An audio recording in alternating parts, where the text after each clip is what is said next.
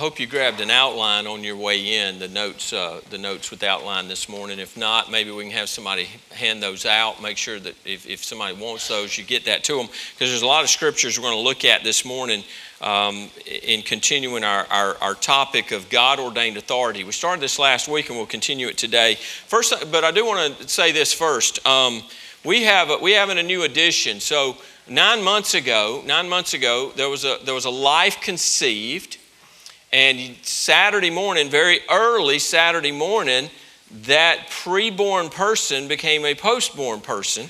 And we have met, and I say that very intentionally, okay? Because life doesn't begin when the baby comes out of, out of the womb. Amen? Life begins at conception. That is a life. And any, any, any fool who denies that is denying the very obvious science. If something's alive, it grows. Amen? Amen. And so when, when, when that, that egg is, is fertilized and it is conceived and it begins to grow, there is life there. Okay? So Miss uh, Miss Corey Hood and Rob have uh, have a new addition at their home, Barrett Adams Hood. We don't have a picture but Pastor Aaron, maybe, maybe we can get a picture and show by the end of the service. We might can pull something from Facebook or something. Uh, I know we have a picture. It was sent to us, but uh, we didn't get it up this morning. But Barrett Adams Hood. Now I have to say this, and I don't want to hurt anybody's feelings or make anybody mad at me this morning. But I know Rob was very, very happy. He had a great day yesterday, right? He's got a new baby boy. But Rob is a huge Tennessee volunteer fan. And he was, te- Rob never texted me. He was texting me last night. He said, Oh, the stories I get to tell this boy when he gets old enough. So it was just a great day. So Jason and Sally with a new grandbaby, and uh, just exciting, just exciting for them. We had a picture, I think Wednesday night, our six expecting mothers that are in the church. We had them up here and got a picture of them. And when all the babies get here, we're going to do that again, and, and we'll send that out. That'll be really cool, right? That's that's awesome. So praise the Lord for that. We're excited for them. But mother and baby are doing well. We'll get you, uh, if, we'll send you, maybe put together an email announcement for that this week, maybe, or tomorrow or sometime. That uh, will have all the information that all the ladies like to know. Well, how long was he, and how much did he weigh, and did he have a lot of hair, and all that? What color his eyes? You know. See, look at that. That's just you know. Pastor Aaron was probably on it before I even said it. Look at there. Can't tell about his hair, but Handsome, handsome young man. Amen. That's great. Praise the Lord. We praise the Lord for that. Amen. Yeah. All right, we're gonna. Uh, you, you, can you can track along. I'm, like I said, I'm gonna read a lot of scriptures this morning. If you want to track along and try to flip through those, but we'll, we'll begin our, our uh, part two of this. I know we're to go at least three weeks. Uh, I may wrap up next week in this, but we really wanted to look at um, as, I was, as I was sharing last week, you know, November 8th is election day. November 8th is election day. Oh, here we go. Here we're going to talk politics. Yes, sir, we are. We're going to talk it, and, uh, and we're, going to, we're going to look at scripturally what we need to do as believers. And my goal over the, this week, next week, maybe even the, the week after, is to help you understand and, and get past the lies that we've been told for a long time now about our place as believers in the realm of government and what we should or shouldn't do. And we're going we're to deal with that. So the, the election is November the 8th on a Tuesday. That's 23 days from today. All right, so I'll say what I said last week. I encourage you to vote. Now, I don't have a problem asking you guys to vote because I know you're going to vote right. You're going to vote. Uh, you're going to vote your, your biblical worldview. You're going to vote what the scriptures say. You're going to vote in that way. I hope. I hope that you'll do that. So I encourage you to vote and vote based on the truth that you live by according to the Word of God. So we're going to, like I said, we're going to spend the next couple of weeks engaged in this, looking at this, this election process in America and what should we be, uh, what should be our role in that? What role should we take in that? Or as some Christians would tell us, we shouldn't be engaged in that at all. So who's right? That's what we're going to look at. But before we can get to that, we have to understand God ordained authority. And so we started with that last week. We looked at that, okay? So in the Bible, God outlines authority structures that provide direction for the family, the church, workplace, and government. And by virtue of who He is as creator of all things, God is the sovereign ruler of the universe. He has all power and all authority, and He entrusts roles of leadership to individuals in the family, the church, the workplace, and the government. Last week we looked at the structure of authority even within the Godhead. And we, uh, we, we looked at the fact that the Father sent the Son to be the Savior and Redeemer of the world. Jesus was obedient to the Father, to God the Father. And then after Jesus' death and resurrection, he returned to heaven. He and the Father sent the Holy Spirit to comfort Jesus' disciples, to lead them in all truth, to remind them of the words of Jesus, and empower them to carry out Jesus' commission to spread the gospel. That's why the Lord sent the Holy Spirit. So we see in that that each member of the Trinity works within the structure of authority and fulfills a specific role, perfectly complementing the others and demonstrating, demonstrating God's glory through that. Amen? So there's a there that we see authority when there's structures of authority and lines of authority, even within the Godhead, the Trinity, we have to understand and know that there are structures of authority that God has ordained for us today. And we saw last week where God uh, He mediates His reign in this fallen world today through His ordination of five institutions during this present age of biblical history called the, the church age. Now, the verse that we looked at, and, and, and this is in your notes, we, we uh, I think most of this is already filled in for you, but 1 Peter 2.13 says, Therefore submit yourselves to every ordinance of man for the Lord's sake. Submit yourselves. So submit. Now that word submit, that, that word there, it, it, it means this. It, it, it's to submit or subjugate, and it means to place oneself under. It's kind of like the, you know, we, we, should, we should have the same mind as Christ. We should humble ourselves. He humbled himself and came, and he died for us. We should humble ourselves. And if God has set a system of authority in line, we're to humble ourselves to that, and we're to submit ourselves under that. 1 Peter 2.13, therefore submit yourselves but Peter doesn't say submit yourselves to the ordinance of government here. That's not. Now, th- th- this passage is dealing with that ordinance of government, the institution of government. But he doesn't say it that way. He says, therefore, submit yourselves to every ordinance, every ordinance, every institution. And that's what that word we, we translate that ordinance it could be also it's, it's god ordained it's an institution. That's the word that we use today. But that word as we looked at last week it's inadequate. It doesn't fully grasp. When we think of an institution some would say well the church is an institution. No the church is not an institution. This is an, organ, an organism not an organization. Amen? Because this is a living thing the body of Christ is a living thing. Now, the, the, the structure of the church and the governing of it and some of that is an institution. Again, it's a God ordained institution. So this, this word institution, it literally means, if you go back to the Greek and you break it down, you put it together, it literally means this. It means what has been created by God for man. So when we think about these institutions, these five institutions that we're looking at, God has created them and He created them for mankind. It is for our good that He created these things and established that, this. So it is not the idea that the human created the institution, rather, a creation by God for mankind to mediate, mediate His reign in Christ's physical absence.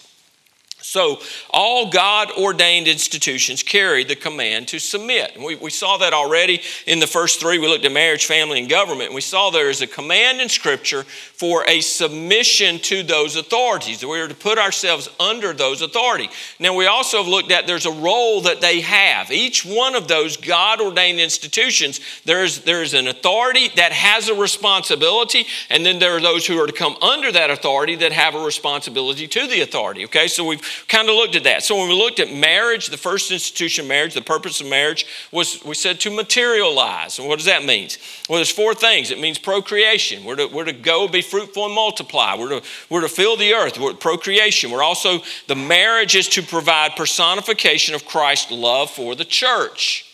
The marriage is a picture, should be, should be a picture of the church and how Christ loved the church and gave his life for the church. And our marriages should be a picture of that, a personification of Christ's love. Third thing was to provide partnership in the marriage, it provides partnership, and to provide pleasure. Okay, then we looked at the second thing, the second institution was the family.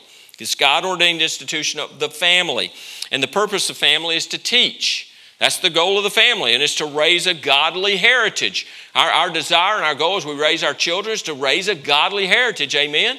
My job was not to raise children. If your children are 25 and 30 and they still act 12, you, that, that's not, you, you, you weren't a successful in raising, right? We're not trying to raise children. Man, I've done a great job raising my children. They're 50 and they're still just a child. It's wonderful. That's not the goal. The goal is to raise adults who are, who, who our desire is they come to faith in Christ. Amen? That's the number one goal, but we want them to be good, well adjusted citizens out here in, in our society. And as believers, as, as they come to faith in Christ, we want to go out and impact the culture and, the, and society. Amen? So that's, that's the part of families to raise a godly heritage and to be a blessing. Their children are a blessing to us. We want them to be a blessing. They're not always a blessing. Sometimes they're, they're not, and sometimes it's very painful. Some of the worst pain we can experience comes from children.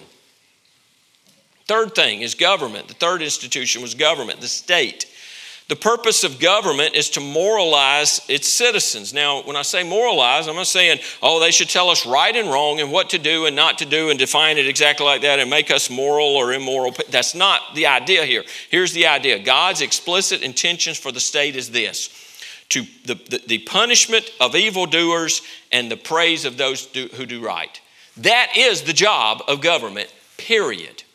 As I said last week, nowhere in Scripture does God expand that authority to more than that right there the punishment of evildoers and the praise of those who do right. That is what the government should do. So, you know, the scriptures, as you read those scriptures, it says if you don't want to fear the government, then do right.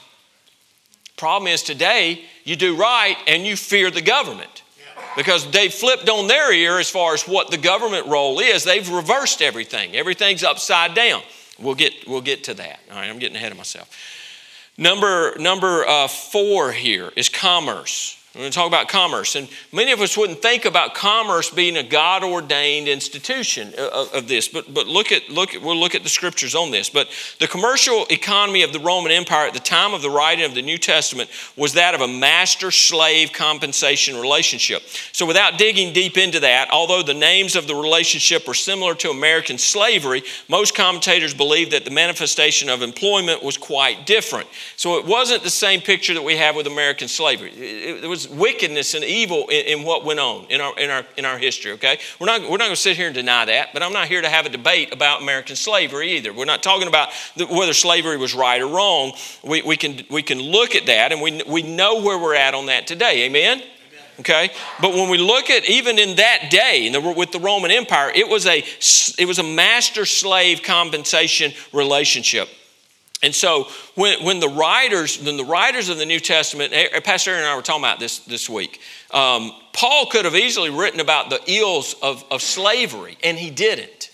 But he does talk about the relationship within the Roman Empire, the, the slave, the, the, the, the master slave relationship. He talked extensively about that, and that's what we see in this. There's someone who's in authority, someone who's under authority in this, in this, in this area of commerce. And so this, let's look at some of the scriptures. 1 Peter 2:18. Servants, servants, be submissive to your masters. This is talking about it. This is in our terms today. This is an employing, uh, employer-employee relationship. That's what we're looking at here. With all fear, not only uh, to the good and gentle, but also to the harsh. So you, you know, you go, well, my boss is a jerk, so I'm gonna be a jerk. No, you're a believer. You don't have the right. You don't, you don't get to be a jerk.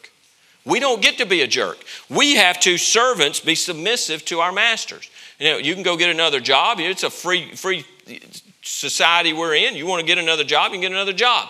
And, and you don't have to take certain things. But we do have to submit to those that, that we've come under in that employer employee relationship. Bond servants, be obedient to those who are your masters according to the flesh, with fear and trembling and sincerity of heart, as to Christ. So when we when we have a job and we're serving our we're serving our, our, our employer, we're, we're working for them, we should we I'm gonna tell you, Christians ought to be the best employees out there. We ought to be the best employees. You, you, know, you should you should show up on time. You should show up early. You should be able to do be willing to do. Well, it shouldn't be. This should not come out of a, a Christian. Ain't my job. Ain't my job. Show up late drag around, work harder at getting out of work than doing, you know, doing your job. It, man, we ought to be the best employees, and they ought to, you know, employer ought to go, man, I want 15 more just like her, just like him. man, they, they're here on time. They don't give me no lip. They do the job I've asked them to do. They do above and beyond. We want, John, that's the kind of employee you want, ain't it? You want them. You would like some good Christian. You like the ones that say they're Christians to act like it, wouldn't you? Yeah. So we want that in, the, in that. So be that. We ought to be that. Um, Colossians 3:23 through 24 bond servants obey in all things your masters according to the flesh not with uh, eye service as men pleasers but in sincerity of heart fearing God. And whatever you do do it heartily as to the Lord and not to men knowing that from the Lord you will receive the reward for the inheritance for you serve the Lord Christ. Colossians 4:1 masters give your bond servants what is just and fair so there's a there's a mutual there's a there's a, it's reciprocal here the, the bond servant, the master is supposed to treat the bond servant right. The bond servant, the, the, the employee is supposed to treat the, the employer right. And what is just and fair, knowing that you also have a master in heaven. So we see this authority, uh, this authority submission relationship even in the workplace. Okay, God's told us that. Now, what is the purpose of commerce? What is the purpose of commerce? It's to commercialize. Hmm, Captain Obvious again. Well, preacher, that was deep. So the, the, the, purpose of it is to commercialize, is to produce things. There's things that we need. And when, when, it, when an economy functions the way it ought to, and, the, the, and we'll talk next week, we're going to talk about what our system, uh, the free market system, and how it's scriptural, how, how the founders, how when this was set up, you know, there were, there were some, some things in America early on that tried, to, tried the socialism thing and it didn't work.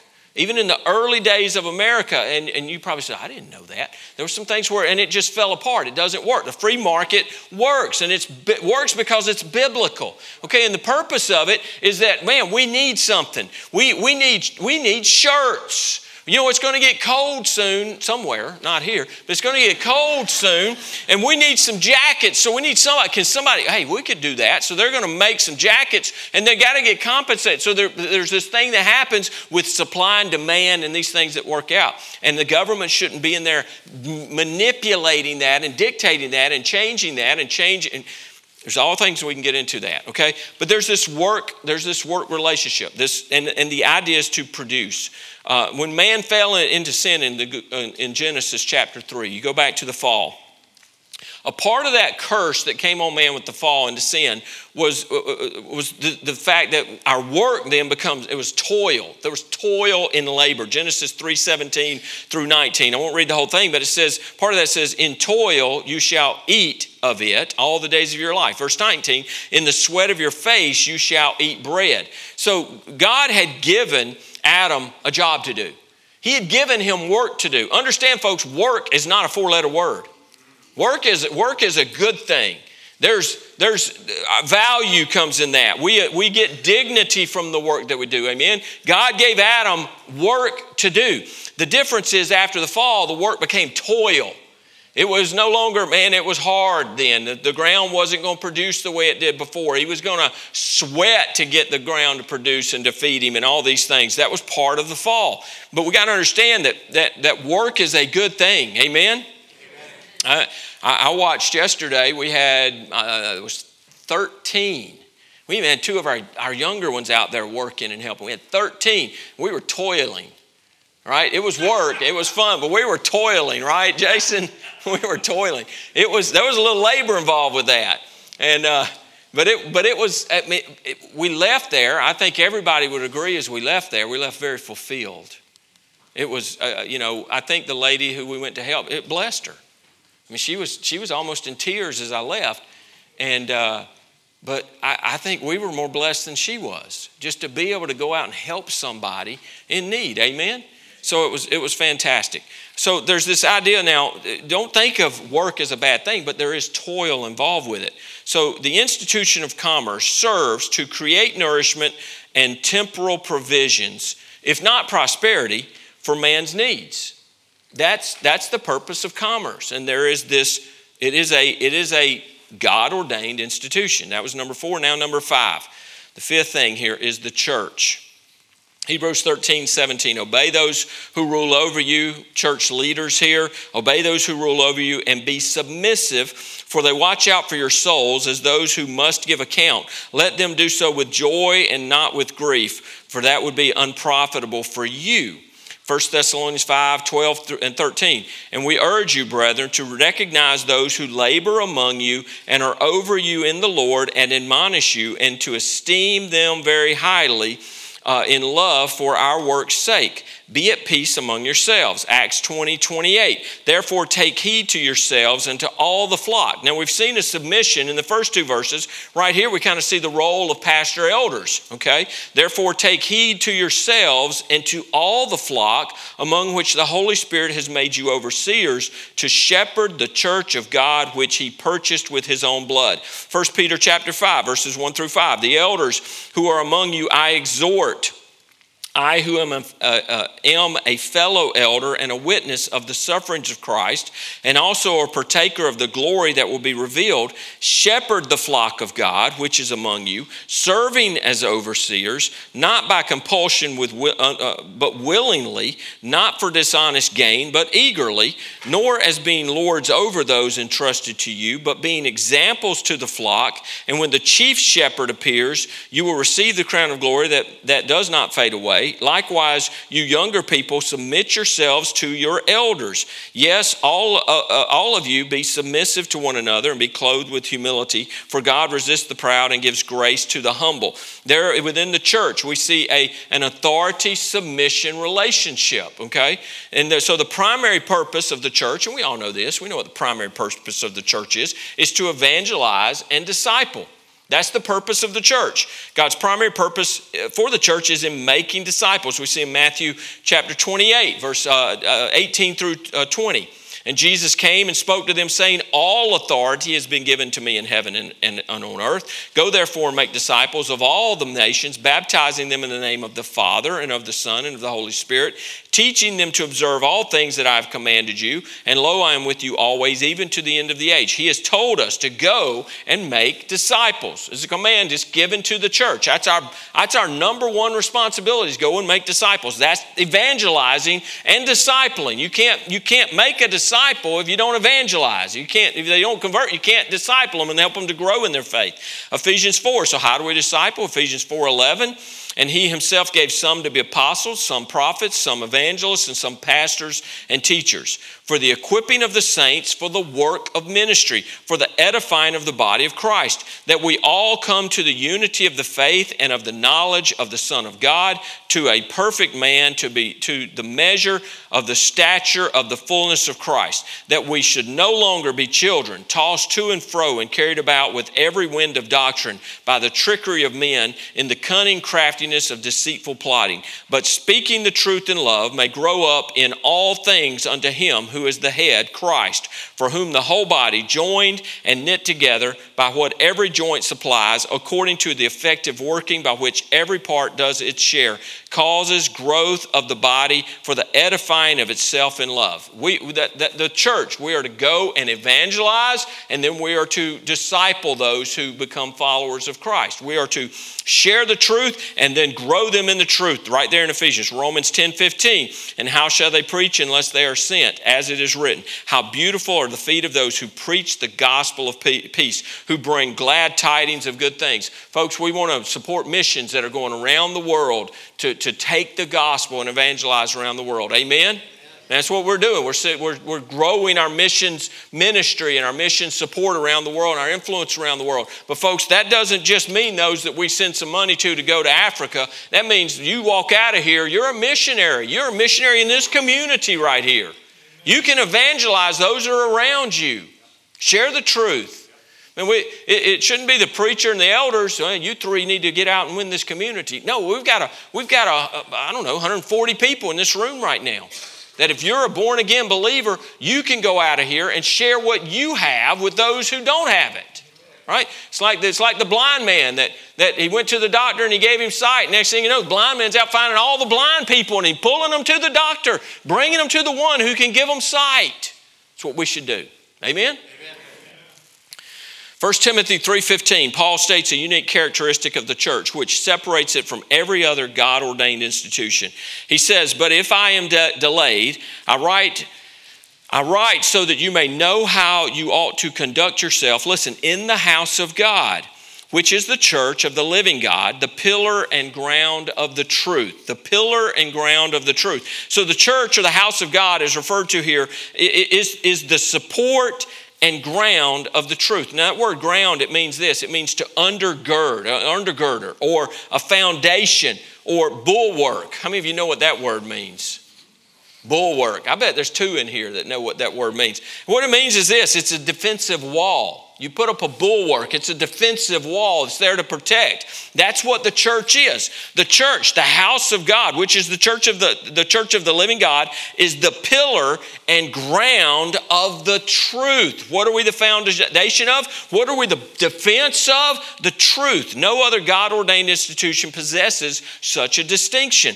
And the implications of that, folks, are huge. Here's what it means this means that all other institutions, ordained by God. There's five institutions, all that are ordained by God, all other institutions ordained by God in the, in the church age are dependent on the health of the church. Hear that. Government, commerce, family, uh, marriage. They're all dependent on the health of the church, which is synonymous with its effectiveness to make disciples who become the preservers and illuminators of the truth in and for all the others. And our, our job is to supply all the others with, with God fearing, God loving people to serve in those institutions. Does it click a little bit why we're having problems in America right now? Because the church has fallen down and hasn't done its job for years and years. The church in America is in shambles. It's a disgrace. And we're not putting people out. The people who say they're people of faith in our government right now are anything but. Matthew 5:13 says, "You are the salt of the earth, preservers. You are the light of the world, illuminators." In the church, we are to the, the church is to be the defense and the foundation and the undergirder of truth. We have the truth. Amen. We're, that's our, that's our, our job. Now, granted, the church's primary focus is to build another kingdom, that's Christ's kingdom, but at the same time, it produces, or at least it should produce, men and women of Christian character who are model, mature in Christ, uh, in, in Christian character, individuals for the other God ordained institutions. That's what we should be doing. And we say all oh, people shouldn't get involved in politics. I think we need, we need Christian people to say, I'll go serve on the school board. I'll serve in the local, uh, the uh, local community. I'll serve as a commissioner. I'll, I'll go run as a state senator. We need God fearing, God loving, born again believers in those roles because they'll do what's right. Disciple making has an effect on the here and now, not just God's spiritual, eternal kingdom. No other institution can accomplish this task. The other institutions cannot do that and put forth those who are discipled in the truth to do what's right. Now, the government's trying. They're discipled, but not in the truth. And they're being put forth to, to take forth the, the, the, um, what God government says. Amen? I'm going to get shut down, I'm sure. The church has unique value, and whether we realize it or not, all the other institutions are dependent on the health of the church and its disciple making abilities. We have a huge responsibility, folks. And it's not just about my preferences on where I sit. Do y'all feel better today? I'm, I'm, I'm serious now. I'm going to take a little time out. Do y'all feel better? Are your teeth chattering today or are you a little better off? You better? Hey, hey, were y'all freezing? Raise your, not today, but like last week and the week before. Raise your hand if you've been like, you're like, what are y'all doing, hanging meat in here? I bet I've got more complaints. I've been here four and a half years. I've been chewed out more about this air in here on Sunday mornings in the last few weeks. I told Pastor Aaron, I said, we're to put it, we're to set it up, and I'd rather sweat up here than get chewed out again about the air. So I don't know. There's something going on with it. It's not, it, we, we're doing the same thing with the air we've done since I've been here. But where we had it set, it just, I mean, it's full bore. There's like eight, eight, compre- eight, eight compressors back here. Blah, blah. And I don't notice it because I'm working. You know, I'm up here working and sweating and, and stuff. And I got people going, But I, Lynn's not a good gauge because she's cold when it's 95. I, you know, she would be cold. Anyway, I, I, I, do. I don't mind the feedback. All right, we do need to know because if you're freezing, I don't. I don't notice teeth chattering. I don't. I try to notice things, but I don't notice that. But I did notice when people were chewing my ear. so we're trying to do better. All right, we're trying to help you out with that. Okay. Uh, I don't know where I got why I got to that. All right, so here we go. I, I, y'all be patient with me today because I got something good for you here, right here. All right, so simple question. So as we've went through those five institutions, do we recognize these five institutions as God ordained institutions scripturally? Do we, do we recognize that? Can you agree to that? Okay, these five are, are God ordained institutions. So if they are, and they are, then should Christians be involved in these institutions? Is that a, yes? Yes or yes or no? Yes. yes. So that's a resounding yes in this room that we should be involved in each of those and we can walk through it. Should, should a Christian's values be involved in their marriage? Absolutely. Should they be involved with their family? Absolutely. Should, should your Christian values be involved in the workplace and the way you work it? Absolutely. Why is it then that we, we've bought the lie that, well, you need to keep your mouth shut when it comes to government? That's what we've done. We've let the lie that's been pushed on us, who do you think's pushing that lie? Little g, O D, government. Governments want to be God. If you haven't figured that out, every government, even the great American government, wants to be God, wants all power, all control. It's not, and, and, and it is because of people, wicked, sinful people, but it's just the way those things work. You, you get that set up, man, it becomes perpetual and it just wants all the control, okay? So why would we relinquish that and go in that area? Well, we just got to take our hands off. No, no, no, we can't be involved in that because you know separation of church and state, which is a lie. The way that, that, that was said, but it's not in the Constitution. And, and, it, and, it is not saying that they should be separated. Okay, so you, you need to understand, and we're going to help you with a little more history on some of that stuff next week. But I've got a guest speaker that's going to join us now. All right? Y'all excited about a guest speaker? Oh, I saw people go, yes, to listen to him. All right, so here's what we're going to do. I saw, Scott, you'll love this. So you mentioned to me, you said, man, well, you need to find some of that, those statistics. So I started researching. Well, I found, Scott and I were at a thing, at, uh, and Audrey were at a, a, thing a couple weeks, it was right before the hurricane came in. And uh, it's a thing that a group called Faith Wins, and they're just trying to get people registered to vote, getting Christians out to vote. But they partner with David Barton, and many of you know that name. But David Barton is, he's probably, I don't know of anyone in America who is a better historian of American history, the Christian heritage. There's just nobody better. So I could stand up here and, and spout out things that David has shared and, and stuff, or I could let David say it, he says it a lot better. So I invited David Barton to come and speak to us this morning. So it's going to be about 20, 23, 24 minutes that he's going to speak. I promise you, you'll enjoy it, okay? And I'll come back and we'll wrap up at the end, okay? David? Oh, here we go.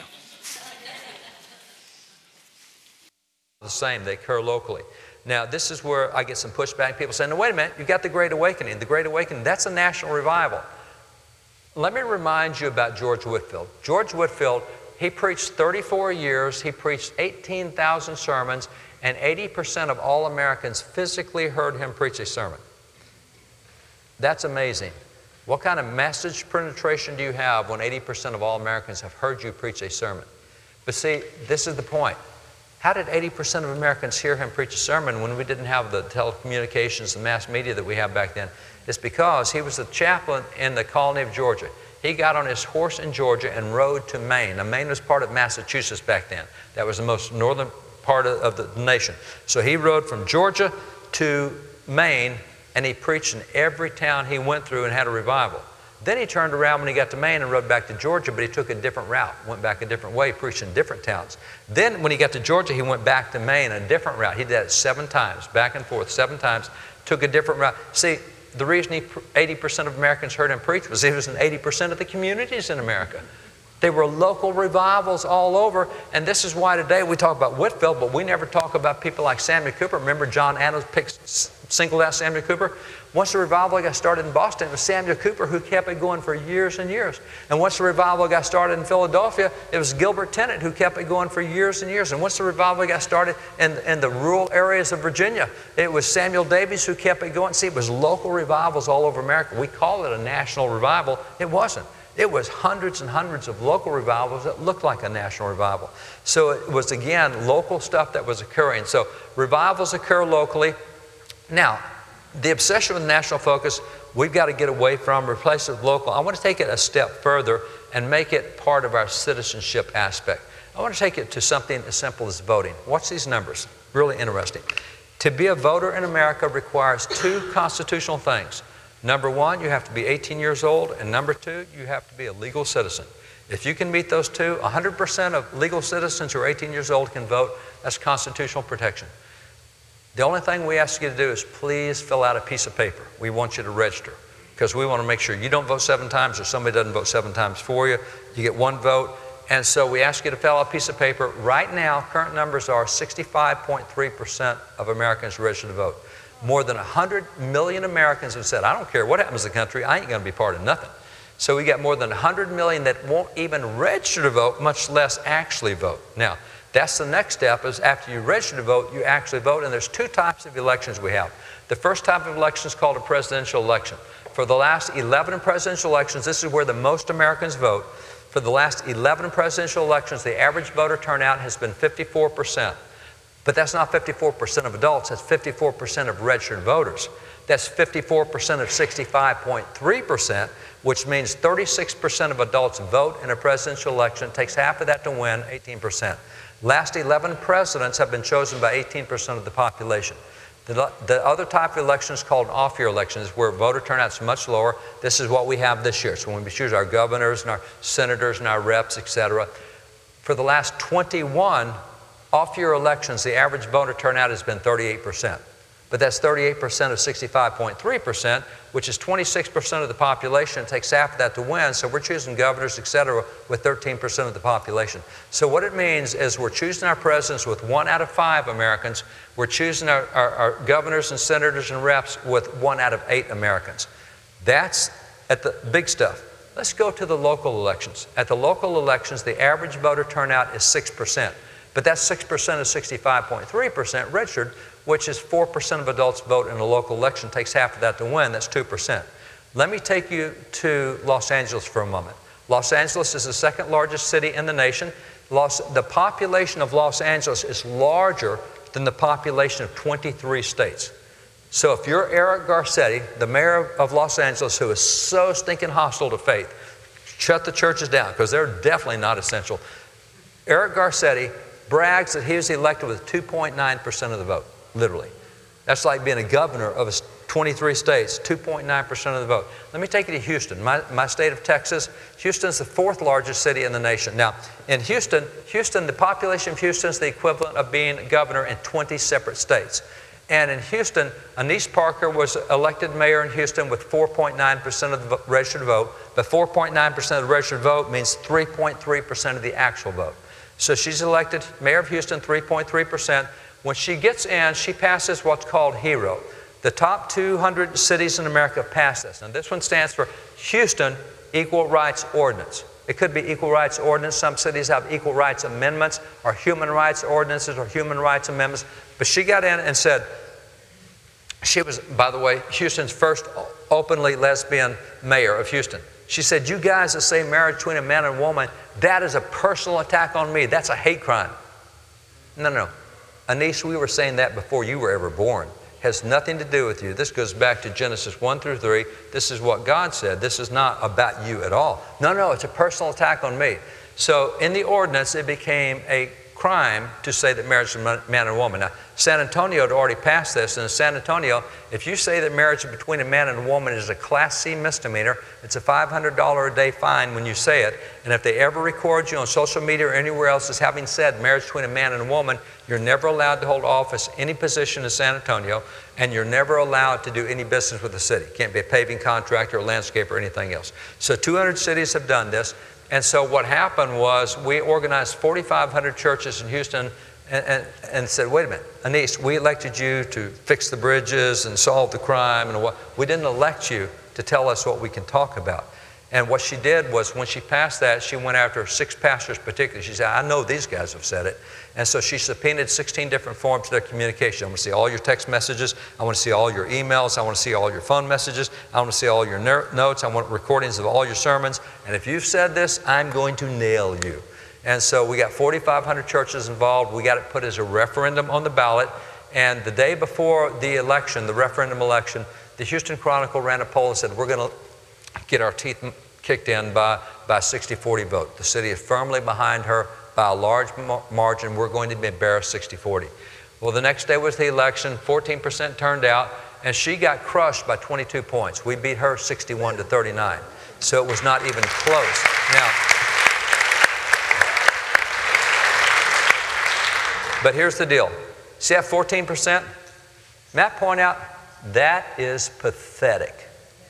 However, it's five times larger than it had ever been before. And simply by getting more Christians up, it became a landslide. It was not even close. When we just got it up to 14%, we ended up kicking her tail other than the other way around.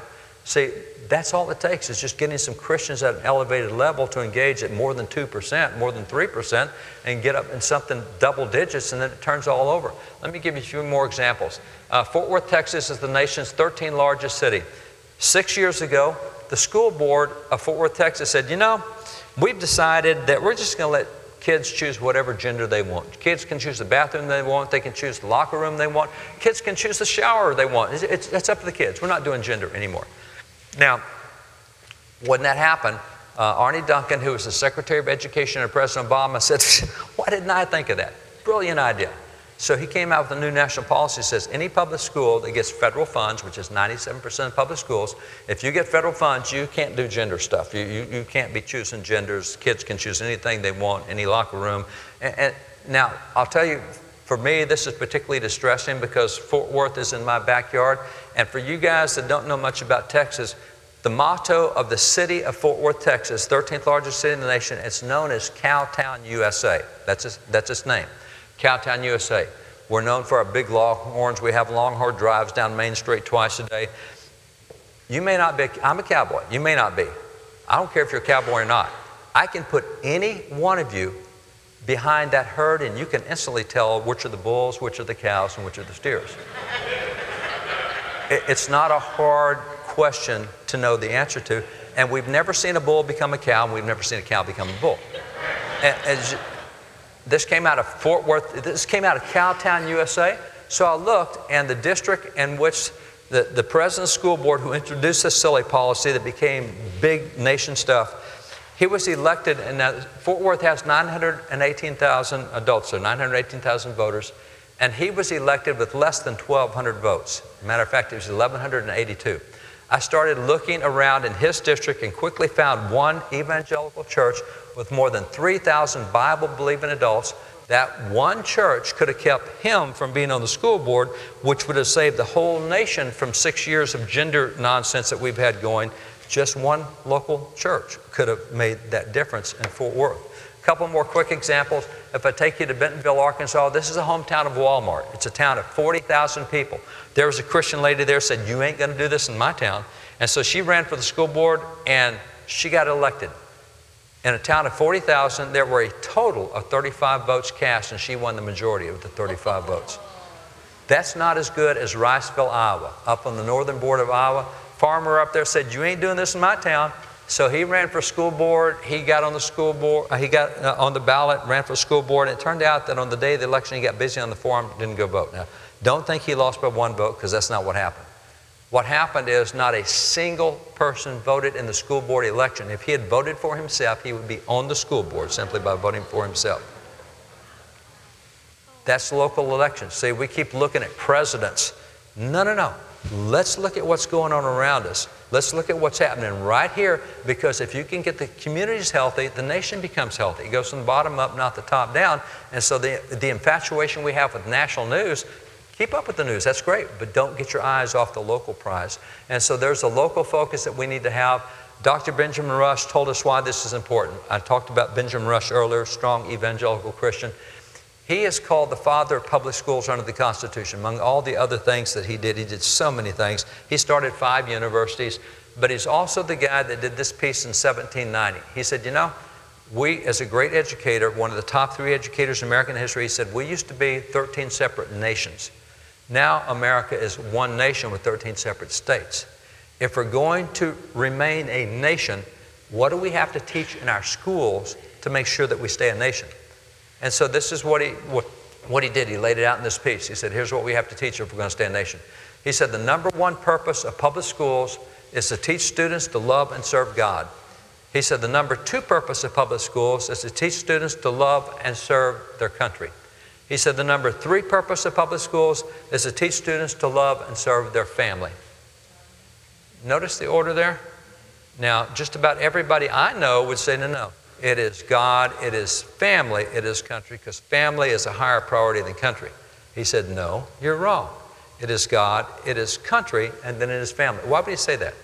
Because he pointed out that if you ever lose control of your country, it will become the great enemy of your family. And he's exactly right. Look at the nonsense being thrown at our families now and look at where they're coming from. They're coming from institutions that we didn't want to get involved with because we're too busy with our family, and now they're the ones that are destroying our families in so many ways. And so, as you look at what's there, this is why schools have become a focus in the last 18 months. Uh, all these uh, schools have turned out to be a bigger cesspool than anybody thought they were. And so that's why you've seen so many people running for school boards. And let me just show you one article as an example. This article 30% of, LGBT, uh, 30% of millennials identify as LGBTQ. Now, that's a high percentage for one generation. Here's the question I've got you, got for you. 30% of millennials identify as LGBTQ. What percentage of their parents identified as LGBTQ? Because that would make sense. But the problem is only 1.6% of their parents identify as LGBT. How'd you go from 1.6 to 30%? And then this one, study found that roughly 48% of millennials prefer socialism over capitalism. Again, here's a history problem. There's never been a socialistic system that's worked anywhere in the history of the world for 5,800 years. Pilgrims tried it, didn't work. Jamestown tried it, didn't work. It's never worked in America, it's never worked out of America. Nonetheless, 48% prefer socialism over capitalism. What percent of their parents preferred socialism over capitalism? 14%. Ooh, we went from 14 to 48. And then lastly, only one third of millennials claim to believe in God. 89% of their parents believed in God, but now it's down to 33%. How did that all happen?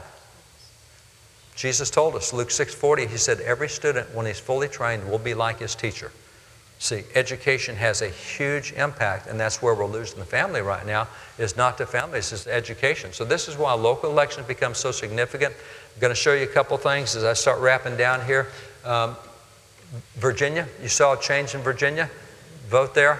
Uh, they went two years ago with the governor standing and leading a standing ovation in the legislature when they said, you know, if you try to kill a baby in the womb and it survives, it's okay to kill it after it's born. So that's okay. Standing ovation for that.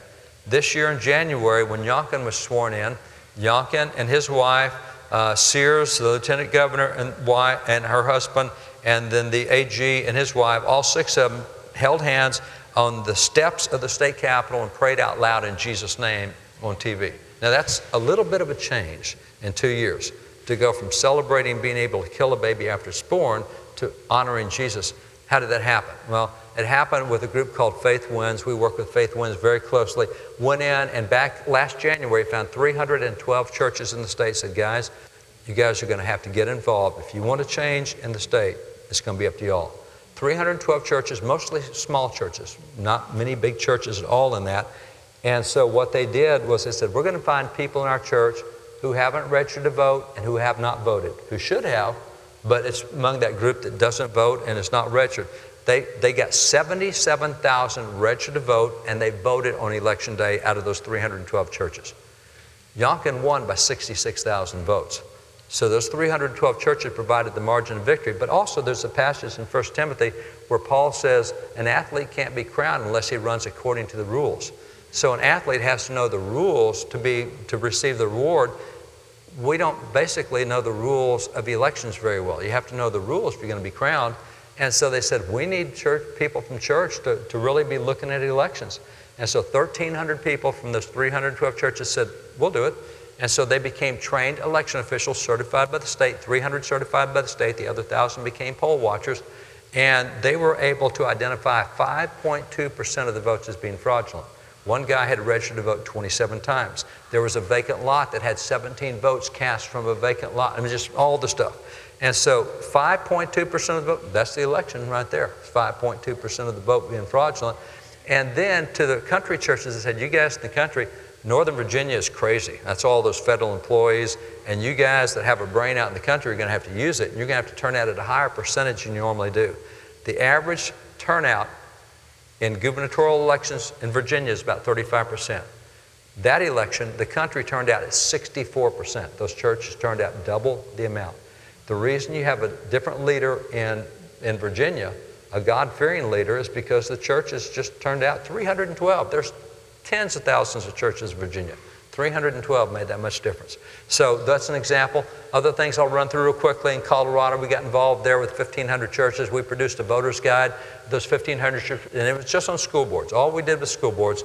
We won 78 races uh, in school boards, flipped, flipped a number of big districts. And so the headlines after the election in November were a lot of fun. Uh, this one, candidates opposing critical race theory, COVID 19 mandates. They win the Minnesota school board races. Minnesota is a crazy liberal town and the conservatives won the school boards there. You also have this one. I love this, and this is out of New Jersey. A 19 year old who saw his senior year disrupted by COVID shutdowns unseats the incumbent in the school board race.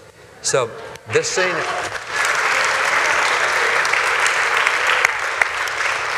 This senior said, You messed up my last year. I'm running against you. He beat, this 19 year old beat the incumbent by 17 points. It was, it was a walk away. And I will say it is finally nice to have some adults on the school board. Finally get some adults there. This one, slate of conservative candidates declare victory in Holly, Kentucky. Denver? Really?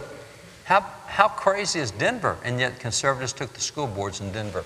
Uh, this one, three or four challenge, conservative challengers win seats on Wichita School Board. Wichita is the second most liberal city in Kansas. There's Kansas City and Wichita.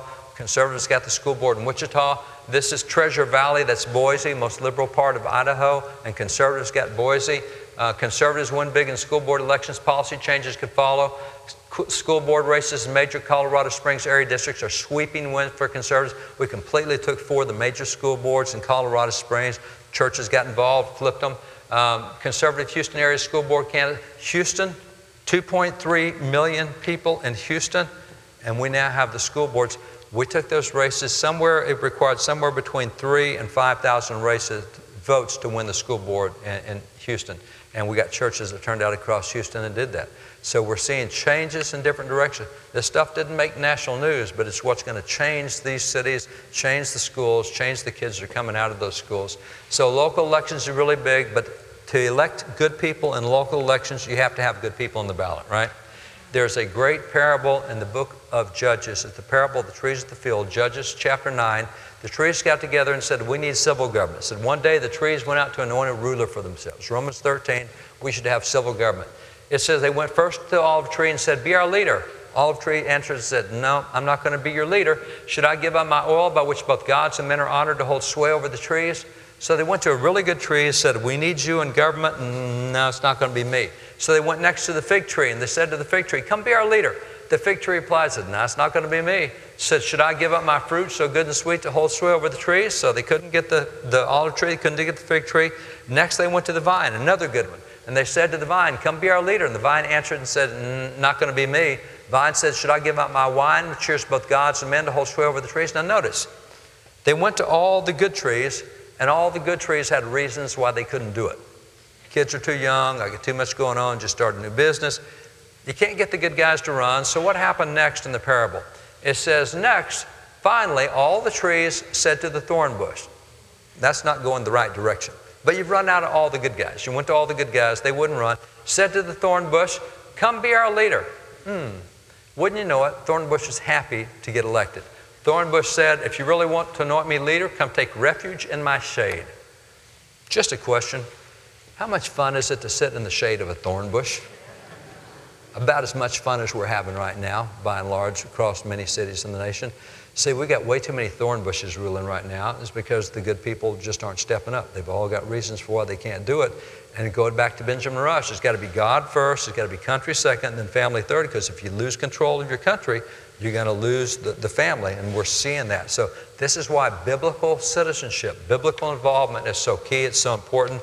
Uh, final quote I have comes from Charles Finney. He was part of the Second Great Awakening. Uh, it's estimated that just in 1857 to 1858, he led 100,000 people to Christ himself just in that one year. Just unbelievable what, what the guy did. In 1835, he wrote a book on how to have revivals. And he didn't really believe that revivals were something that you needed to pray about. He took the Bible, what are called the if-then verses. We know one in 2 Chronicles 7.14. God says, if my people, which are called by my name, will do this, then I'll do this. He said, You don't have to pray about God doing this. You just do what He told you to do, and He'll do what He said He would do. And so He took the if then verses of the Bible and said, Just do what He says, and you'll have a revival. And so that was the thing. He, it was really the science of revival, how to experience revival. Just do what God says. And so it's not a matter of praying for revival, it's a matter of doing what He says. And this is lecture number 15 in, in that book.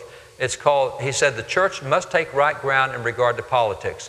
Politics are part of a religion in a country as this, and Christians must do their duty to the country as part of their duty to God. He said, God will bless or curse this nation according to the course that Christians take in politics. Now, this is revival lecture number 15, and it was called Hindrances to Revival. If you want to stop a revival from happening, just stay out of politics because you won't have a revival because the leaders will crush everything spiritual that tries to happen in the nation. They'll step on it, they'll say you're not essential, they'll shut you down. You got to have you got to have an atmosphere where revival can happen and it takes good people in office to do that. So this is the under Good stuff, huh? Yeah, I can watch. I can watch a whole lot of David Barton. It's just a wealth of knowledge. Um, I want to read one verse, Pastor Aaron. You guys can come on, come on forward. Um, you know what he's talking about there, uh, there, There's a couple of just key takeaways. Number one, number one, we, we always think we, we got to get the right man in as president, right? That's what we the right person in president. If we get that person, everything will trickle down and be great. Um, that, that's, that's, not, that's not what he says. And, and boy, he makes a strong case for the importance of, of, of us being involved grassroots, right? Right here, right here. And starts in Geneva and it starts in Seminole County. And then we can, we can impact in other areas. As Whoever president is doesn't affect the school board, and the school board affects everything in our, in our community. Amen? Amen. So, I mean, it's just, there's a lot there. And, and the fact that you got to have good people involved in it. If good people, good, godly, God fearing Christian people aren't going to be involved in these things, then, then who do we select from? And part of that's the problem we got to. I think for years it was, well, you know, I can't vote for him or him. I, well, not to vote's to vote. You know, you've left it up to somebody else. Um, but Proverbs 29 2, and then we'll come back to this next week. But Proverbs 29 2 says, When the righteous are in authority, well, if we're going to have righteous people serving in our government, we got to have righteous people willing to serve in our government. Amen?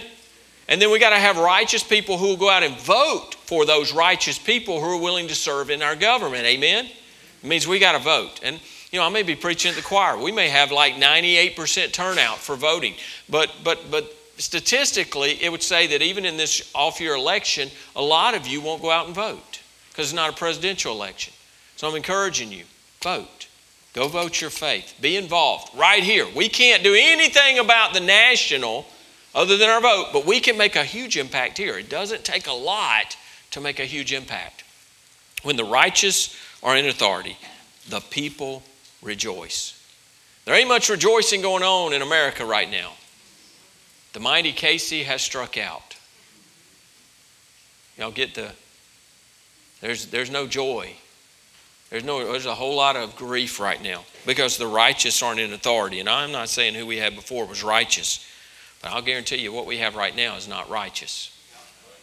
When the righteous are in authority, the people rejoice. But when the wicked man rules, the people groan. That's scripture. This morning, I'm, I'm encouraging you, vote. That's the, the story here. But here's the more important thing Do you know the Lord Jesus Christ as your Savior? That's what we're here for this morning. Do you know Him as your Savior? Have you been born again? And, and, and, and I, I really preached, I, re, I preached my, my gospel message at the start. All right, if, if you don't know the Lord Jesus as your Savior, then, uh, then I encourage you, I encourage you to come forward in this, in this, uh, in this time of invitation. And uh, don't worry about what anybody around you is thinking or whatever. If you need to know Jesus, get out of that pew and come down here and let us take the Bible and introduce you to Christ personally this morning. Amen? Amen. Amen. Father, I pray that you'll bless now. Lord, I know there's a lot on our hearts, there's a lot on our minds, there's a lot on our plates. There's just a lot going on, Lord, in life in Geneva right now. Lord, I pray that you'll help us to focus on you. Uh, Lord, not to be distracted by the distractions. And some of the things in our life are, are you know, with the flooding, Lord, uh, it, it is what it is. There's flooding, and I know it's a huge distraction for folks. Lord, there's other things that Satan and his minions are working on all the time to try to get our eyes off of you, to get our minds off of you, to get us distracted and, and, and, and looking at other things. Maybe this morning we just need to we just need to turn our hearts back to you. We just need to have a, a, little checkup this morning. Where am I? Where am I in my thought life? Where am I in my prayer life? Where am I in my studies? Am I in the Word of God? Am I spending that quiet time with you, Lord? And uh, so, Lord, what, whatever, wherever we're at, maybe we just do a little checkup this morning. Maybe need a tune up. And uh, now's a good time for us to, to have that conversation as we have this time of invitation. Uh, Lord, so, so the, the altar is open. Father, if there's a need for prayer, I pray folks will be uh, uh, quick to step out and come and just talk with you here at this altar. And uh, Lord, if there's even one here that doesn't know you as Savior, Lord, I pray today would be the day. Give them, give them the courage, Lord, to step out and, and to come to you. In Jesus' name we pray. Amen. Pastor Aaron.